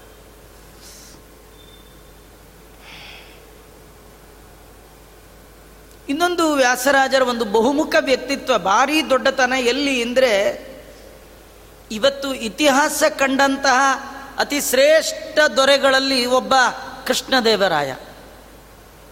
ಅವನಿಗೆ ಕ್ಷಣ ಕ್ಷಣಕ್ಕೆ ಅವನ ರಾಜಕೀಯ ಹೆಜ್ಜೆಯಲ್ಲಿ ತಮ್ಮ ಚಾಪನ್ನು ಮೂಡಿಸಿ ರಾಜಗುರುಗಳಾಗಿ ಮೆರೆದವರು ವ್ಯಾಸರಾಜರು. ಕೆಲವು ಸತಿ ಏನೋ ನಮ್ಮ ಕಡೆಯವರು ಅಧಿಕಾರದಲ್ಲಿದ್ದರು ನಾವು ಗುರುಗಳಾದ್ವಿ, ಹಿಂಗಲ್ಲ. ಆ ಪರಂಪರೆಯಲ್ಲಿ ಆರು ಜನ ಚಕ್ರವರ್ತಿಗಳಿಗೆ ರಾಜಗುರುಗಳಾಗಿ ಮೆರೆದಂತಹ ಒಂದು ವೈಶಿಷ್ಟ್ಯತೆ ಇಡೀ ಇತಿಹಾಸದಲ್ಲಿ ಇನ್ನೊಬ್ಬ ಸನ್ಯಾಸಿಗಳಿಗಿಲ್ಲ. ಯಾವುದೇ ಮತದ ಸನ್ಯಾಸಿಯೂ ಕೂಡ ಹೀಗೆ ದೀರ್ಘಕಾಲಿಕವಾಗಿ ರಾಜಗುರುಗಳಾಗಿ ಮೆರೆದಂತಹ ಇತಿಹಾಸ ಇಲ್ಲ. ಅಂಥ ಇತಿಹಾಸ ಇರೋದು ಅಂದರೆ ಅದು ಒಬ್ಬರಿಗೆ ಅದು ಯಾರಿಗಂದರೆ ವ್ಯಾಸರಾಜ ಗುರು ಸಾರ್ವಭೌಮರಿಗೆ ಆರು ಜನ ಚಕ್ರವರ್ತಿಗಳಿಗೆ ರಾಜಗುರುಗಳಾಗಿ ಮೆರೆದಂಥವರು ನಮ್ಮ ವ್ಯಾಸರಾಜ ಗುರು ಸಾರ್ವಭೌಮರು. ಇಂತಹ ವ್ಯಾಸರಾಜರ ಬಗ್ಗೆ ಇವತ್ತು ನಾಳೆ ನಾಡಿದ್ದು ಮೂರು ದಿನ, ಒಂದು ಸ್ವಲ್ಪ ಸ್ವಲ್ಪ. ನಾ ಹೇಳಿದಷ್ಟೇ ವ್ಯಾಸರಾಜರ ಮಹಿಮೆ ಅಲ್ಲ. ವ್ಯಾಸರಾಜರ ಮಹಿಮೆ ಎನ್ನುವ ಸಮುದ್ರದ ಒಳಗೆ ಒಂದೆರಡು ನೀರು ನಿಮಗೆ ಪ್ರೋಕ್ಷಣೆ ಮಾಡಿಕೊಂಡು ನಾನು ನನ್ನ ಮೈ, ಮಾತು, ಮನಸ್ಸು ಶುದ್ಧಿ ಮಾಡಿಕೊಳ್ತೇನೆ. ಇಂಥ ವ್ಯಾಸರಾಜರ ಬಗ್ಗೆ ತಿಳ್ಕೊಳ್ಳಿಕ್ಕಿರ್ತಕ್ಕಂಥ ಆಕರಗಳು ಅಂದರೆ ಅವರ ಶಿಷ್ಯರಾಗಿರ್ತಕ್ಕಂಥ ಶ್ರೀನಿವಾಸ ತೀರ್ಥರು ಅವರಿಂದ ಆಶ್ರಮವನ್ನು ಪಡೆದವರು. ಅವರು ವ್ಯಾಸಯೋಗಿಯ ಒಂದು ಚರಿತ್ರೆಯನ್ನು ಅವರು ಮಾಡಿದ್ದಾರೆ. ಅವರ ಕಾಲದಲ್ಲಿದ್ದ ಮತ್ತೊಬ್ಬ ಜೈನ ಸೋಮನಾಥ ಅನ್ನುವವ. ಅವನು ಚಂಪು ಕಾವ್ಯ, ಗದ್ಯ ಪದ್ಯಮಯವಾದಂತಹ ವ್ಯಾಸಯೋಗಿ ಚರಿತೆ ಅನ್ನೋದು ಅವನು ರಚನೆ ಮಾಡಿದ್ದಾನೆ. ಇನ್ನು ಅನೇಕ ಜನ ವಿಜೇಂದ್ರ ಸ್ವಾಮಿಗಳೇ ವ್ಯಾಸರಾಜರ ಜೀವನ ಚರಿತ್ರೆಯನ್ನು ಕುರಿತಾಗಿ ಅವರು ಕೂಡ ಅನೇಕ ಪದ್ಯಗಳನ್ನು ರಚನೆ ಮಾಡಿಕೊಟ್ಟಿದ್ದಾರೆ. ವ್ಯಾಸರಾಜರ ಸ್ತೋತ್ರ ಅಂತ ಇಪ್ಪತ್ತಾರು ಪದ್ಯಗಳು, ಆ ಇಪ್ಪತ್ತಾರು ಪದ್ಯಗಳಲ್ಲಿ ತುಂಬ ಅನೇಕ ವಿಷಯಗಳನ್ನು ಅವರು ಕೂಡ ಸಂಗ್ರಹ ಮಾಡಿಕೊಟ್ಟಿದ್ದಾರೆ. ಶ್ರೀನಿವಾಸ ತೀರ್ಥರ ವ್ಯಾಸ ವಿಜಯ ಹೀಗೆ. ವ್ಯಾಸರಾಜರನ್ನು ಕುರಿತು ಅವರಿಗೆ ಪಾಠ ಹೇಳಿಕೊಟ್ಟ ಗುರುಗಳಾದ ಶ್ರೀಪಾದರಾಜರೇ, ಶಿಷ್ಯನನ್ನು ಕೊಂಡಾಡಿ ಕೆಲವು ಪದ್ಯಗಳನ್ನು ರಚನೆ ಮಾಡಿದ ಇದು ಬಹಳ ಅಪರೂಪದ ಒಂದು ವಿಷಯ. ಶಿಷ್ಯ ಗುರುಗಳನ್ನು ಕೊಂಡಾಡೋದನ್ನು ಕೇಳಿದ್ದೇವೆ. ಮೊಟ್ಟ ಮೊದಲ ಬಾರಿಗೆ ಶಿಷ್ಯನನ್ನು ಕೂಡ ಗುರುಗಳು ಕೊಂಡಾಡಿದ್ದು ಅದು ಶ್ರೀಪಾದರಾಜರು. ಆ ನಂತರದಲ್ಲಿ ಶಿಷ್ಯರಾದ ಪುರಂದರದಾಸರನ್ನ ಗುರುಗಳಾದ ವ್ಯಾಸರಾಜರು ಹೇಳ್ತಾರೆ. ದಾಸರೆಂದರೆ ಪುರಂದರ ದಾಸರಯ್ಯ ಈ ಒಂದು ಕ್ರಮ. ಶ್ರೀಪಾದರಾಜರ ಕೆಲವು ಪದಪದ್ಯಗಳು. ಆಮೇಲೆ ಪುರಂದರದಾಸರು ವ್ಯಾಸರಾಜರ ಬಗ್ಗೆ ಮಾಡಿರ್ತಕ್ಕಂಥ ಅನೇಕ ಪದ್ಯಗಳು. ವಿಜಯದಾಸರ ಪದ್ಯಗಳು, ಆಮೇಲೆ ವ್ಯಾಸರಾಜರಿಗೆ ಸಂಬಂಧಪಟ್ಟಂತಹ ಅನೇಕ ಶಿಲಾ ಶಾಸನಗಳು, ಇದೆಲ್ಲ ಇರ್ತಕ್ಕಂಥದ್ದು. ವಿದ್ಯಾರತ್ನಾಕರ ತೀರ್ಥರು ಅಂತ ಈ ಪರಂಪರೆಯಲ್ಲಿ ಬಂದಂತಹ ದೊಡ್ಡ ಜ್ಞಾನಿಗಳು, ಅವರು ವ್ಯಾಸಯೋಗಿ ಚರಿತಂ ಅಂತ ಒಂದು ಕೃತಿಯನ್ನು ರಚನೆ ಮಾಡಿದ್ದಾರೆ. ಅದು ಎಂಟು ಶ್ಲೋಕಗಳ ಪದ್ಯ, ಅಷ್ಟಕ. ಆದರೂ ಒಂದು ಸಮಗ್ರವಾದ ಮಾಹಿತಿಯನ್ನು ಕೊಡುವಂಥದ್ದು ವಿದ್ಯಾ ರತ್ನಾಕರ ತೀರ್ಥರಿಂದ ರಚಿತವಾಗಿರ್ತಕ್ಕಂಥ ವ್ಯಾಸ ಯತೀಶ ಚರಿತ್ರೆ ಅಂತ. ವ್ಯಾಸರಾಜರ ಪಡೆದಂತಹ, ವ್ಯಾಸರಾಜರಂತಹ ಮಹಿಮಾನ್ವಿತರನ್ನು ಪಡೆದಂತಹವರು ರಾಮಾಚಾರ್ಯ ದಂಪತಿಗಳು ಅಂತ ಹೇಳ್ತಾ ಇದ್ದಾರೆ. ಈ ಮೈಸೂರಿನ ಹತ್ರ ಏನು ಬನ್ನೂರು ಅಂತಿದೆ ಇದು ವ್ಯಾಸರಾಜರ ಜನ್ಮಸ್ಥಳ. ಮಹಾತ್ಮರ ಹುಟ್ಟಿನ ಬಗ್ಗೆ ತಿಳ್ಕೊಂಡ್ರೆ ಸಾಕು. ದೊಡ್ಡವರು ಎಲ್ಲಿ ಹುಟ್ಟಿದ್ರು, ಹೇಗೆ ಹುಟ್ಟಿದ್ರು, ಅವ್ರ ತಂದೆ ತಾಯಿ ಅಂತವರು ಅದನ್ನು ತಿಳ್ಕೊಂಡ್ರೇ ನಮ್ಮ ಹುಟ್ಟುಗಳು ಕಡಿಮೆ ಆಗತ್ತಂತೆ. ನಾವಿನ್ನೂ ಎಷ್ಟೋ ಜನ್ಮ ಹುಟ್ಟಬೇಕಿರುತ್ತಲ್ಲ, ಅದು ಕಡಿಮೆ ಆಗತ್ತೆ. ಒಂದೊಂದು ಹುಟ್ಟು ಕಡಿಮೆ ಆದರೂ ಎಷ್ಟೋ ಪಾಪಗಳು ಕಡಿಮೆ ಆಯಿತು. ನಿಮ್ಮ ಹುಟ್ಟುಗಳು ಕಡಿಮೆ ಆಗಬೇಕಾದ್ರೆ ದೊಡ್ಡವರ ಹುಟ್ಟನ್ನು ತಿಳ್ಕೊಳ್ಳಿ. ಅದೇ ಭಾಗವತ. ಭಾಗವತ ಅಂದ್ರೆ ಮತ್ತೇನಿಲ್ಲ. ಭಗವಂತನ ಭಕ್ತರ ಚರಿತ್ರೆಯೇ ಭಾಗವತ. ಭಗವಂತನ ಭಕ್ತರಲ್ಲಿ ಅಗ್ರೇಸರರು ವ್ಯಾಸರಾಜರು. ಅವರ ಅವತಾರಕ್ಕೆ ಅಣಿಯಾದ ಜಾಗ ಈ ಬನ್ನೂರು ಕ್ಷೇತ್ರ. ತಂದೆ ತಾಯಿಗಳು ರಾಮಾಚಾರ್ಯ ಲಕ್ಷ್ಮೀದೇವಿ ದಂಪತಿಗಳು. ತುಂಬ ವಯಸ್ಸಾಯಿತು. ಮಕ್ಕಳೇ ಇಲ್ಲ. ಯಾವಾಗಲೂ ಒಳ್ಳೆಯವರು ಭೂಮಿಗೆ ಬರಬೇಕಾದ್ರೆ ಯೋಚನೆ ಮಾಡಿ ಬರ್ತಾರೆ. ನಮ್ಮಂಥವು ಅರ್ಜೆಂಟ್ ಅರ್ಜೆಂಟಾಗಿ ಪ್ರೀ ಮೆಚ್ಯೂರ್ಡ್ ಅಂತಾರೆ ನೋಡಿ, ಹಂಗೆ ಅರ್ಜೆಂಟ್. ಏನು ಕೇಳ್ಕೊಳ್ಳಿಲ್ಲ, ಏನಿಲ್ಲ, ದಿಢೀರ್ ಅರ್ಜೆಂಟು. ಬೇಗ ಬಂದ್ಬಿಡ್ಬೇಕು. ದೊಡ್ಡವ್ರು ಹಾಕಿ ಬರಲ್ಲ, ಹುಡುಕ್ತಾರೆ. ಯಾರ ಹೊಟ್ಟೆಯಲ್ಲಿ ನಾನು ಬರಲಿ ಎಲ್ಲಿ ಬರಲಿ? ಅವ್ರಿಗೆ ಅಷ್ಟಕ್ಕೆ ಪುರ್ಸೊತ್ತಿದೆ ರೀ, ನಮ್ಗೆ ಹಂಗಿಲ್ಲ. ನಾವು ಎಲ್ಲಿ ಹುಟ್ಟಬೇಕು, ಎಲ್ಲಿ ಬರಬೇಕು, ಇದು ನಮಗೆ ಸ್ವಾತಂತ್ರ್ಯ ಇದ್ದಿದ್ರೆ ನಾವು ಇಲ್ಲಿ ಯಾಕೆ ಬರ್ತಿದ್ವಿ? ನೋಡ್ತಿದ್ವಿ. ಎಲ್ಲ ನೋಡಿ ಯಾರು ಚೆನ್ನಾಗಿದ್ದಾರೆ, ಯಾರ ಮನೆಯಲ್ಲಿ ಬೇಕಾದ ಸಂಪತ್ತಿದೆ, ಯಾರ ಮನೆಯಲ್ಲಿ ಆಸ್ತಿ ಇದೆ, ಅಲ್ಲೇ ಹುಟ್ಟುತ್ತಿದ್ವಿ ದೊಡ್ಡವ್ರು ಹುಟ್ಟಬೇಕಾದ್ರೆ ಆಸ್ತಿ ನೋಡಲ್ಲ, ಆಸ್ತಿ ಕತೆ ನೋಡ್ತಾರೆ. ಇವರು ದೇವರ ಬಗ್ಗೆ ಅಸ್ತಿತ್ವ ಇರುವ ಮನೆ ಯಾವುದೋ, ಅದನ್ನು ಹುಡುಕ್ತಾರೆ. ವ್ಯಾಸರಾಜರಂತಹ ಸತ್ಯಲೋಕದ ವ್ಯಕ್ತಿಗಳವರು. ಶಂಕುಕರ್ಣ ಅನ್ನುವ ಕರ್ಮಜ ದೇವತೆ, ಆತ ತನ್ನ ಹುಟ್ಟಿಗೆ ಆಯ್ಕೆ ಮಾಡಿಕೊಳ್ತಾನೆ. ಈ ರಾಮಾಚಾರ್ಯ ದಂಪತಿಗಳು ನಿಷ್ಕಾಮನೆಯಿಂದ ಭಗವಂತನ ಆರಾಧನೆಯನ್ನು ಅನೇಕ ವರ್ಷಗಳ ಕಾಲ ಮಾಡಿದ್ದಾರೆ. ನೀವು ಹೊಸ ಹೊಸ ಏನೂ ಮಾಡೋದು ಬೇಡ. ಬ್ರಾಹ್ಮಣರಾಗಿ ಬಂದ ಮೇಲೆ ಏನೂ ವಿಹಿತ ಕರ್ಮ ಅಂತ ಹೇಳಿದ್ದಾರೆ. ಯಜನ ಯಾಜನ ಅಧ್ಯಯನ ಅಧ್ಯಾಪನ ದಾನ ಪ್ರತಿಗ್ರಹ. ಇದಾರ್ ಕರ್ಮ. ದಾಸರು ಹೇಳ್ತಾರೆ ಷಟ್ಕರ್ಮ ಮಾಡಬೇಕು ಷಟ್ಕರ್ಮ ಮಾಡಬೇಕು, ಯಾರು ಕರ್ಮ ಮಾಡಬೇಕು? ಆರು ಕರ್ಮ ಮಾಡಿದ ಮೇಲೆ ನಿಮ್ಮನ್ನು ಯಾರಾದರೂ ಕೇಳಿದ್ರೆ ಬ್ರಾಹ್ಮಣರು ಅಂತ ಅನ್ಬೇಕು. ಸುಮ್ಮನೆ ಕೇಳಿದ ತಕ್ಷಣ ಬ್ರಾಹ್ಮಣರು ಅಂತ ಅನ್ಬೇಡಿ. ನೀವು, ನಾವು ಎಲ್ಲಿ ಬ್ರಾಹ್ಮಣರು? ನಿಜವಾಗಿ ಬ್ರಾಹ್ಮಣರು ಅಂದ್ರೆ ಯಾರು? ಷಟ್ಕರ್ಮ ಮಾಡಬೇಕು, ವೈಷ್ಣವ ನೆನಬೇಕು, ಷಟ್ಕರ್ಮ ಮಾಡಬೇಕು. ನಾವು ವೈಷ್ಣವರಾಗಬೇಕಾದ್ರೆ, ವೈಷ್ಣವ ಅಂದರೆ ಜಾತಿ ಅಲ್ಲ, ಗುಣ. ವಿಷ್ಣು ಭಕ್ತ ನೀನಾಗಬೇಕಾದ್ರೆ, ನೀನು ಸಂಸ್ಕಾರವನ್ನು ಪಡಿಬೇಕು. ಹುಟ್ಟಿನಿಂದ ನಿಂದು ಒಳ್ಳೆ ಜಾತಿ ಇರಬಹುದು. ಆದರೆ ಆ ಜಾತಿಗೆ ತಕ್ಕ ಸಂಸ್ಕಾರ ಆಗಿಲ್ಲ ಅಂದರೆ ನೀನೇನು ಪ್ರಯೋಜನ ಇಲ್ಲ. ಇದು ಭೀಮಸೇನ ದೇವರ ನಿರ್ಣಯ. ಇನ್ನೇನು ಯುದ್ಧ ಪ್ರಸಂಗ, ಕರ್ಣನಿಗೂ ಅರ್ಜುನನಿಗೂ. ಕರ್ಣ ಯಾವ ಊರಿನ ರಾಜ ಅಲ್ಲ. ಇದು ರಾಜರಾಜರಿಗೆ ಸಂಬಂಧಪಟ್ಟದ್ದು. ದುರ್ಯೋಧನ ಎದ್ದ ಇಮ್ಮಿಡಿಯೇಟ್ ಇವನ್ ಕಿಂಗ್ ಮಾಡ್ತೀನಿ, ನಾನು ಕಿಂಗ್ ಮೇಕರ್ರು ಅಂದ.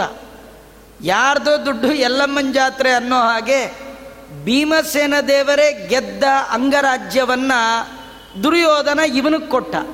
ರಾಜ ಆದ. ಹಾಗಾದ್ರೆ ಈಗ ಯುದ್ಧ ಮಾಡ್ಬೋದಲ್ಲ ಅಂದರೆ ಭೀಮಸೇನ ದೇವರು ನಿರ್ಣಯ ಕೊಡ್ತಾರೆ. ಇವನಿಗೆ ಕ್ಷತ್ರಿಯ ಸಂಸ್ಕಾರ ಇಲ್ಲ ಆದ ಕಾರಣ ಇಮ್ಮಿಡಿಯೇಟ್ ಆದರೆ ಸಾಧ್ಯ ಇಲ್ಲ ಈ ಫಾಸ್ಟ್ ಫುಡ್ ಥರ ಫಾಸ್ಟಾಗಿ ರಾಜ ಆಗೋದು, ಬೇಗ ಬೇಗ ಬ್ರಾಹ್ಮಣರಾಗ್ತೀವಿ ಅನ್ನೋದು ಅರ್ಜೆಂಟ್ ಅರ್ಜೆಂಟ್ ಸಾಧನೆ ಮಾಡ್ತೀವಿ ಅನ್ನೋದು, ಏನೋ ವಿಮಾನ ಬಂದು ಮೋಕ್ಷಕ್ಕಿಲ್ಲೇ ಪಕ್ಕದಲ್ಲಿ ನಿಂತೋರ್ತಾರ. ಹಾಗೆಲ್ಲ ಅರ್ಜೆಂಟ್ ಮಾಡಿದ್ರೆ ಆಗುವಂಥದ್ದಲ್ಲ ಅಂತ ತಿಳಿಸ್ತಾ ಇದ್ದಾರೆ. ಅನೇಕ ವರ್ಷಗಳ ಕಾಲ ತಪಸ್ಸು, ಷಟ್ಕರ್ಮವನ್ನು ಮಾಡಿದ್ದಾರೆ. ಅವರು ವೈಷ್ಣವರಾಗಿರ್ತಕ್ಕಂಥವರು ರಾಮಾಚಾರ್ಯ ಮತ್ತು ಲಕ್ಷ್ಮೀ ದೇವಮ್ಮ ಬಹಳ ವರ್ಷಗಳ ಕಾಲ ಮಕ್ಕಳೇ ಇಲ್ಲ. ಕಡೆಗೆ ಅವ್ರಿಗನ್ನಿಸ್ತು, ಈ ಮಕ್ಕಳು ಮರಿ ಅಂತ ಕೂತ್ಕೊಂಡ್ರೆ ಇನ್ನು ವಯಸ್ಸಾಗೇ ಹೋಗ್ಬಿಡುತ್ತೆ. ಯಾತ್ರೆನಾರು ಮಾಡೋಣ ಅಂತ. ಆಗಿನ ಕಾಲದಲ್ಲಿ ಹೀಗೆ. ಯಾತ್ರೆ ಮಾಡಿದ ಮೇಲೂ ಕೂಡ ಎಷ್ಟೋ ಜನರಿಗೆ ಮಕ್ಕಳಾಗಿದ್ದು ಉಂಟು.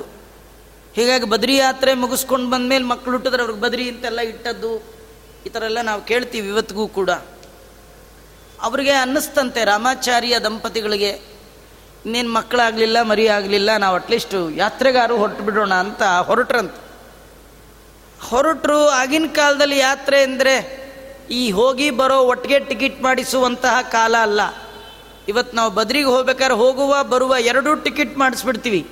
ಅದಕ್ಕೆ ಬದ್ರಿನಾರಾಯಣ ನಮ್ಮನ್ನು ಇಟ್ಕೊಳ್ಳಲ್ಲ. ನಮ್ಮನ್ನು ಯಾಕೆ ಇಟ್ಕೊಳ್ಳಲ್ಲ? ಕೆಲವರು ಬದ್ರಿಗೆ ಹೋಗುವಾಗ ಕೇಳ್ತಾರೆ. ಏನಾಚಾರ ಒಂದು ಮೂರು ದಿವಸ ಇರ್ತೀವ ಅಲ್ವಿ ಬದ್ರಿ ಒಳಗೆ ಅಂತ. ಏನು ಇವರು ಅಲ್ಲೇ ಪರ್ಮನೆಂಟ್ ಇರೋ ಥರ ನಮ್ಮನ್ನು ಕೇಳಿರ್ತಾರೆ. ಅಲ್ಲಿ ಹೋದ ತಕ್ಷಣ ಆಚಾರ್ಯ ಇಲ್ಲಿಂದ ಹೊರಡೋದು ಯಾವಾಗ ಅಂತಾರೆ. ಯಾಕಂದರೆ ನಮಗೆಲ್ಲ ಯೋಗ್ಯವಾದ ಸ್ಥಳ ಅಲ್ಲ ಅದು. ಸಾಧನೆ ಮಾಡುವವರಿಗೆ ಮಾತ್ರ ಅದು ಉತ್ತಮವಾದ ಸ್ಥಳ. ಬೆಳಗಾಗೆದ್ದು ಲೋಟ ತುಂಬ ಬಿಸಿ ಬಿಸಿ ಬೇಕು ಅನ್ನುವವರಿಗೆ ಅಲ್ಲೇ ಅಲ್ಲ ಆ ಜಾಗ. ಹಾಗಾಗಿ ಅಲ್ಲಿ ಕೇವಲ ಸಾಧನೆ ಅಂಥವರಿಗೆ ಮಾತ್ರ. ಇವರು ಹೊರಟರು. ಅದು ಎಂಥ ಕಾಲ ಅಂದರೆ ನಡೆದು ಹೋಗುವಂತಹ ಕಾಲ. ನಡೆದೇ ಹೋಗ್ಬೇಕು, ನಡೆದೇ ಬರಬೇಕು. ಇವತ್ತೊಂದು ಐವತ್ತು, ಅರವತ್ತು ವರ್ಷದ ಹಿಂದೆ ನಾವು ನೋಡಿದ್ರೂ ಕೂಡ ಪೂರ್ಣ ಬದರಿ ತನಕ ಬಸ್ಸಿನ ವ್ಯವಸ್ಥೆ, ಗಾಡಿ ವ್ಯವಸ್ಥೆ ಇರಲಿಲ್ಲ. ಆಗಿನ ಕಾಲದಲ್ಲೆಲ್ಲ ಕಾಶಿ ಯಾತ್ರೆ ಮಾಡಿದ್ರೆ ಅದೇ ಭಾರಿ ದೊಡ್ಡದು. ಬದ್ರಿ ಯಾತ್ರೆ ಅಂತ ಭಾರಿನೇ ಕಷ್ಟ. ಆದರೆ ಈ ರಾಮಾಚಾರ್ಯ ದಂಪತಿಗಳು ಯಾತ್ರೆಗೆ ಹೊರಟಿದ್ದಾರೆ. ಕೆಲವೇ ದಿನದಲ್ಲಿ ಅನಾರೋಗ್ಯ ಕಾರಣದಿಂದ ರಾಮಾಚಾರ್ಯರು ಹಾಸಿಗೆ ಹಿಡಿದಿದ್ದಾರೆ. ದಿನ ದಿನ ದಿನ ದಿನಕ್ಕೆ ದೇಹ ಕೃಶ ಆಗ್ತಾ ಇದೆ. ಇನ್ನೇನು ಸಾಯುವ ಪ್ರಸಂಗ? ಎಲ್ಲರೂ ಕೈಬಿಟ್ರು ಆ ಪ್ರಸಂಗದಲ್ಲಿ ಲಕ್ಷ್ಮೀ ಬಾಯಿ ವಿಚಾರ ಮಾಡಿದ್ದಾಳೆ. ಇವರನ್ನು ಕಳ್ಕೊಂಡ್ರೆ ನನ್ನ ಜೀವನ ವ್ಯರ್ಥ. ಯಾವ ಯಾತ್ರೆಯೂ ಇಲ್ಲ, ಏನು ಸಾಧನೆಯೂ ಇಲ್ಲ. ಏನು ಮಾಡೋದು? ವಿಚಾರ ಮಾಡ್ತಾ ಇರುವ ಪ್ರಸಂಗದಲ್ಲಿ ಪುಂಖಾನುಪುಂಖವಾಗಿ ಯಾರೋ ಸುದ್ದಿ ಹೇಳಿದ್ದಾರೆ, ಬ್ರಹ್ಮಣ್ಯ ತೀರ್ಥರು ಅಂತ. ಅವರು ಹೀಗೆ ಸಂಚಾರ ಕ್ರಮದಲ್ಲಿ ಅವರು ಬದ್ರಿ ಯಾತ್ರೆ ಮಾಡ್ಕೊಂಡು ಬರ್ತಾ, ಇವರು ಹೊರಟಿದ್ದಾರೆ, ಅವರು ಮುಗಿಸ್ಕೊಂಡು ಬರ್ತಾ ಇದ್ದಾರೆ. ಲಕ್ಷ್ಮೀಬಾಯಿಗೆ ಭಾರಿ ಸಂತೋಷ ಆಯಿತು. ಹೋದವ್ರು ನೋಡಿದ್ರೆ ಕೆಲವರಂತ ನೋಡಿ, ನಮಗಂತೂ ಹೋಗೋ ಭಾಗ್ಯ ಇಲ್ಲ, ನೀವು ತುಂಬ ಸತಿ ಹೋಗಿದ್ದೀರಿ, ನಿಮಗೆ ಕೈ ಮುಗಿದು ಬಿಡ್ತೀವಿ.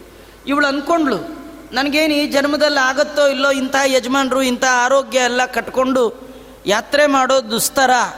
ಮಾಡಿದ ಮಹಾತ್ಮರು ಬಂದಾಗ, ಅವರು ಪಾದಕ್ಕೆ ನಮಸ್ಕಾರವಾದರೂ ಮಾಡೋಣ ಅಂತ ಈಕೆ ಹೋಗಿದ್ದಾಳೆ ಬ್ರಹ್ಮಣ್ಯ ತೀರ್ಥರ ಅದ್ಭುತ ತೇಜಸ್ಸು. ತೇಜಸ್ಸೇ ಬ್ರಹ್ಮಣ್ಯ ತೀರ್ಥರಾಗಿ ಬಂದದ್ದು. ವ್ಯಾಸರಾಜರು ಹೇಳ್ತಾರೆ, ಸೇವೆ ಬ್ರಹ್ಮಣ್ಯ ಭಾಸ್ಕರಂ. ಬ್ರಹ್ಮಣ್ಯ ತೀರ್ಥರು ಅಂದರೆ ಆಕಾಶದಲ್ಲಿರುವ ಸೂರ್ಯನೇ ಆ ರೂಪದಲ್ಲಿ ಬಂದದ್ದಂತ ಸೂರ್ಯನಿಗೆ ತೇಜಸ್ಸಿಗೆ ಏನು ಕಡಿಮೆ? ತೇದೀಪ್ಯಮಾನವಾದ ಮುಖಮಂಡಲ. ಎಲ್ಲರ ನಿತ್ಯದ ಆಯುಷ್ಯವನ್ನು ಸೆಳೆಯುವವ. ಸೂರ್ಯ ಮುಳುಗದ ಅಂದರೆ ನಮ್ಗೊಂದಿನದ ಆಯುಷ್ಯ ಹೋಯಿತು ಅಂತ. ಅಂತಹ ಸೂರ್ಯಾಂಶ ಸಂಭೂತರಾದಂತಹ ಬ್ರಹ್ಮಣ್ಯ ತೀರ್ಥರನ್ನು ನೋಡಿದ್ದಾಳೆ, ಸಾಷ್ಟಾಂಗ ಕೈ ಮುಗಿದಿದ್ದಾಳೆ, ನಮಸ್ಕಾರ ಮಾಡಿದ್ಲು. ಬ್ರಹ್ಮಣ್ಯ ತೀರ್ಥರು ಆಕೆ ಮುಖ ನೋಡಿದ ತಕ್ಷಣ ಅಂದರು, ದೀರ್ಘ ಸುಮಂಗಲಿ ಭವ ಅಂದರು. ಯಾವ ಸ್ವಾಮಿಗಳು ಕೂಡ ಈ ರೀತಿ ನಮಸ್ಕಾರ ಮಾಡಿದಾಗ ಹೇಳಬಾರ್ದು. ಅವರು ಒಂದೇ, ಯಾರೇ ನಮಸ್ಕಾರ ಮಾಡಿದ್ರು ನಾರಾಯಣ ನಾರಾಯಣ ಇಷ್ಟೇ ಅನ್ಬೇಕು. ಇನ್ನೇನು ಹೇಳುವ ಹಾಗೆ ಇಲ್ಲ. ಇವಳಿಗೆ ಆಶ್ಚರ್ಯ. ಯಾವ ಸ್ವಾಮಿಗಳು ಈ ಥರ ಆಶೀರ್ವಾದ ಮಾಡೋಲ್ಲ. ಇವರು ಹೀಗೆ ಮಾಡಿದ್ರಲ್ಲ, ನಮ್ಮ ಯಜಮಾನ್ರು ಇವತ್ತೋ ನಾಳೆನೋ ಟಿಕೆಟ್ ಕನ್ಫರ್ಮ್ ಕಾಯ್ತಾ ಇದ್ದಾರೆ. ಇವ್ರು ನೋಡಿದ್ರೆ ದೀರ್ಘ ಸುಮಂಗಲಿ ಅಂತ ಏನು ಅಣಗಿಸ್ಕೊಳ್ತಾ ಇದ್ದಾರಾ, ಅಪಹಾಸ್ಯ ಮಾಡ್ತಾ ಇದ್ದಾರಾ? ನನ್ನ ಸೌಮಂಗಲ್ಯಕ್ಕೆ ಕುತ್ತು ಬಂದಿದೆ. ಆದರೆ ಇವರು ಬಾಯಲ್ಲಿ ನೋಡಿದ್ರೆ ದೀರ್ಘ ಸುಮಂಗಲಿ ಭವ ಅಂತ ಇದ್ದಾರೆ. ಅಂಥೇಳಿ ಆ ತಾಯಿ ಆಶ್ಚರ್ಯದಿಂದ ಬ್ರಹ್ಮಣ್ಯ ತೀರ್ಥರ ಮುಖವನ್ನು ಮತ್ತೆ ದಿಟ್ಟಿಸಿ ನೋಡಿದ್ದಾಳೆ. ನೋಡುವಾಗಲೇ ಅವಳ ಮುಖಮಂಡಲವನ್ನು ನೋಡಿ ಬ್ರಹ್ಮಣ್ಯ ತೀರ್ಥರಿಗೆ ಗೊತ್ತಾಯಿತು, ನಮ್ಮ ಉತ್ತರಾಧಿಕಾರಿ ಇಲ್ಲೇ ಇದ್ದಾನೆ ಅಂತ.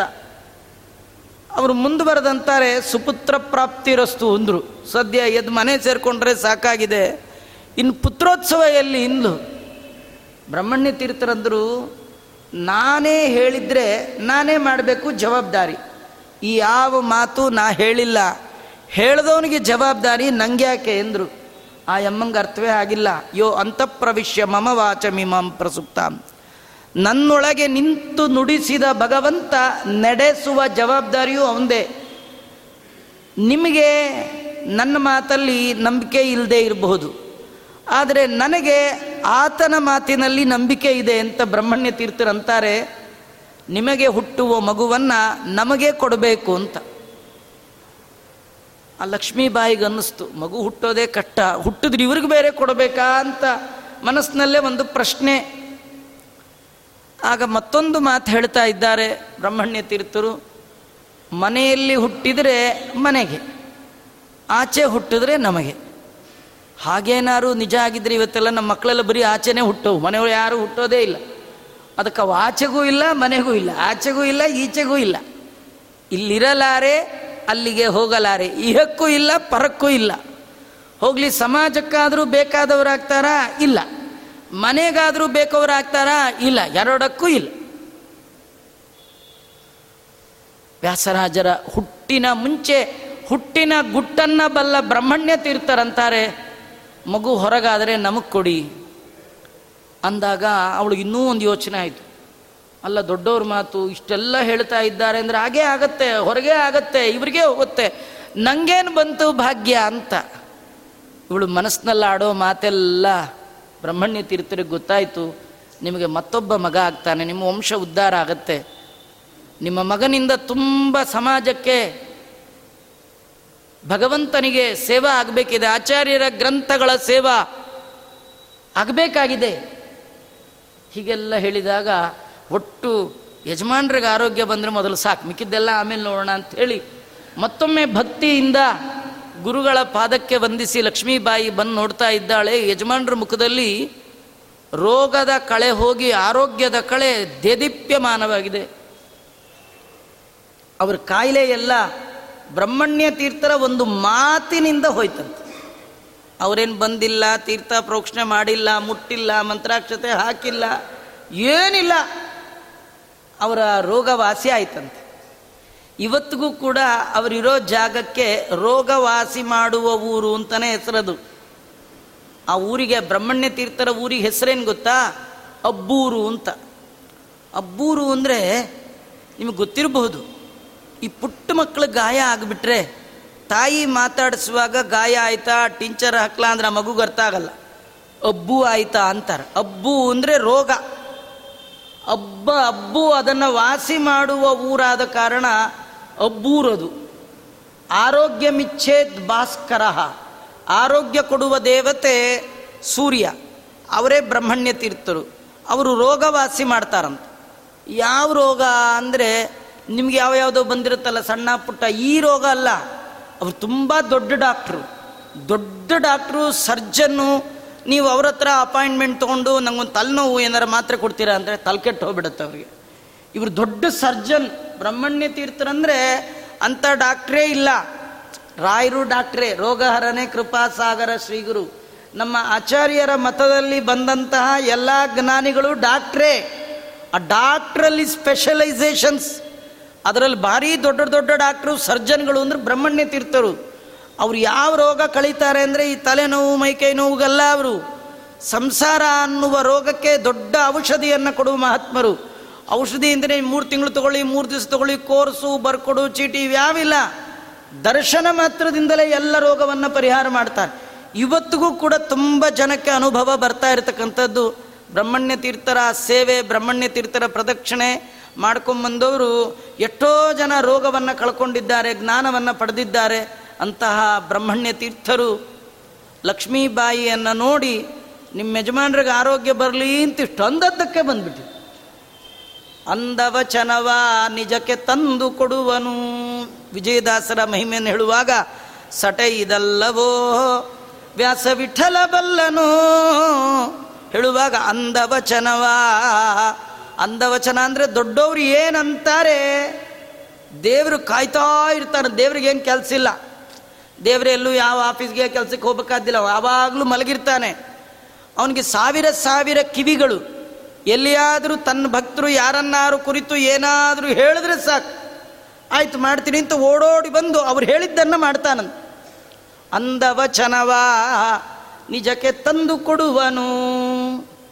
ಬ್ರಹ್ಮಣ್ಯ ತೀರ್ಥರ ಅಂದವಚನವಾ ಲಕ್ಷ್ಮೀಬಾಯಿ ದಂಪತಿಗಳಿಗೆ ತಂದು ಕೊಡುವನು. ಹೀಗಾಗಿ ಆ ಮತ್ತೆ ರಾಮಾಚಾರ್ಯ ದಂಪತಿಗಳು ಅಂತಹ ಉತ್ತಮವಾದ ಕಾಲದ ನಿರೀಕ್ಷೆಯಲ್ಲಿದ್ದಾರೆ. ಬ್ರಹ್ಮಣ್ಯ ತೀರ್ಥರ ಅನುಗ್ರಹದ ಜೊತೆಗೆ ಭಗವಂತನ ದಯ ಸಂಬಂಧವಾಗಿ ಅಲ್ಲಿ ವ್ಯಾಸರಾಜರು ಆ ಗರ್ಭವನ್ನು ಪ್ರವೇಶ ಮಾಡಿದ್ದಾರೆ. ಇದರಲ್ಲಿ ನಾವೊಂದು ಬಹಳ ಸೂಕ್ಷ್ಮವಾದ ವಿಷಯವನ್ನು ತಿಳ್ಕೊಳ್ಬೇಕು. ವ್ಯಾಸರಾಜರಂಥ ಮಹಾನುಭಾವರಿಗೆ ಅವರಲ್ಲಿ ವಾಯುದೇವರ ಒಂದು ವಿಶಿಷ್ಟವಾದ ಸನ್ನಿಧಾನ. ಅದಕ್ಕೆ ಅವ್ರ ಕಡೆಯಿಂದ ಏಳ್ನೂರ ಮೂವತ್ತೆರಡು ಪ್ರಾಣದೇವರ ಪ್ರತಿಷ್ಠೆ ಆಯಿತು. ಇತಿಹಾಸದಲ್ಲಿ ಮತ್ತಾರೂ ಅಷ್ಟು ಪ್ರಾಣದೇವರನ್ನು ಪ್ರತಿಷ್ಠೆ ಮಾಡಲಿಲ್ಲ. ಬರೀ ಮಾಡೋದಲ್ಲ, ವ್ಯಾಸರಾಜರು ಅಂಗಾರದಲ್ಲಿ ಪ್ರಾಣದೇವರನ್ನು ಬರೆದರೆ ಹಾರು ಹೋಗ್ತಿತ್ತಂಥದ್ದು ಆ ಪ್ರಾಣದೇವರು ಹಾರಿ ಹಾರಿ ಹೋಗ್ತಾ ಇದ್ರು. ಮತ್ತೆ ಯಂತ್ರ ಬರೆದು ಮಧ್ಯದಲ್ಲಿ ಕೂಡಿಸಿದ್ದಾರೆ ಅಂದರೆ ಆ ವಾಯುದೇವರ ಸನ್ನಿಧಾನ ವಿಶೇಷ ಎಷ್ಟಿರಬೇಡ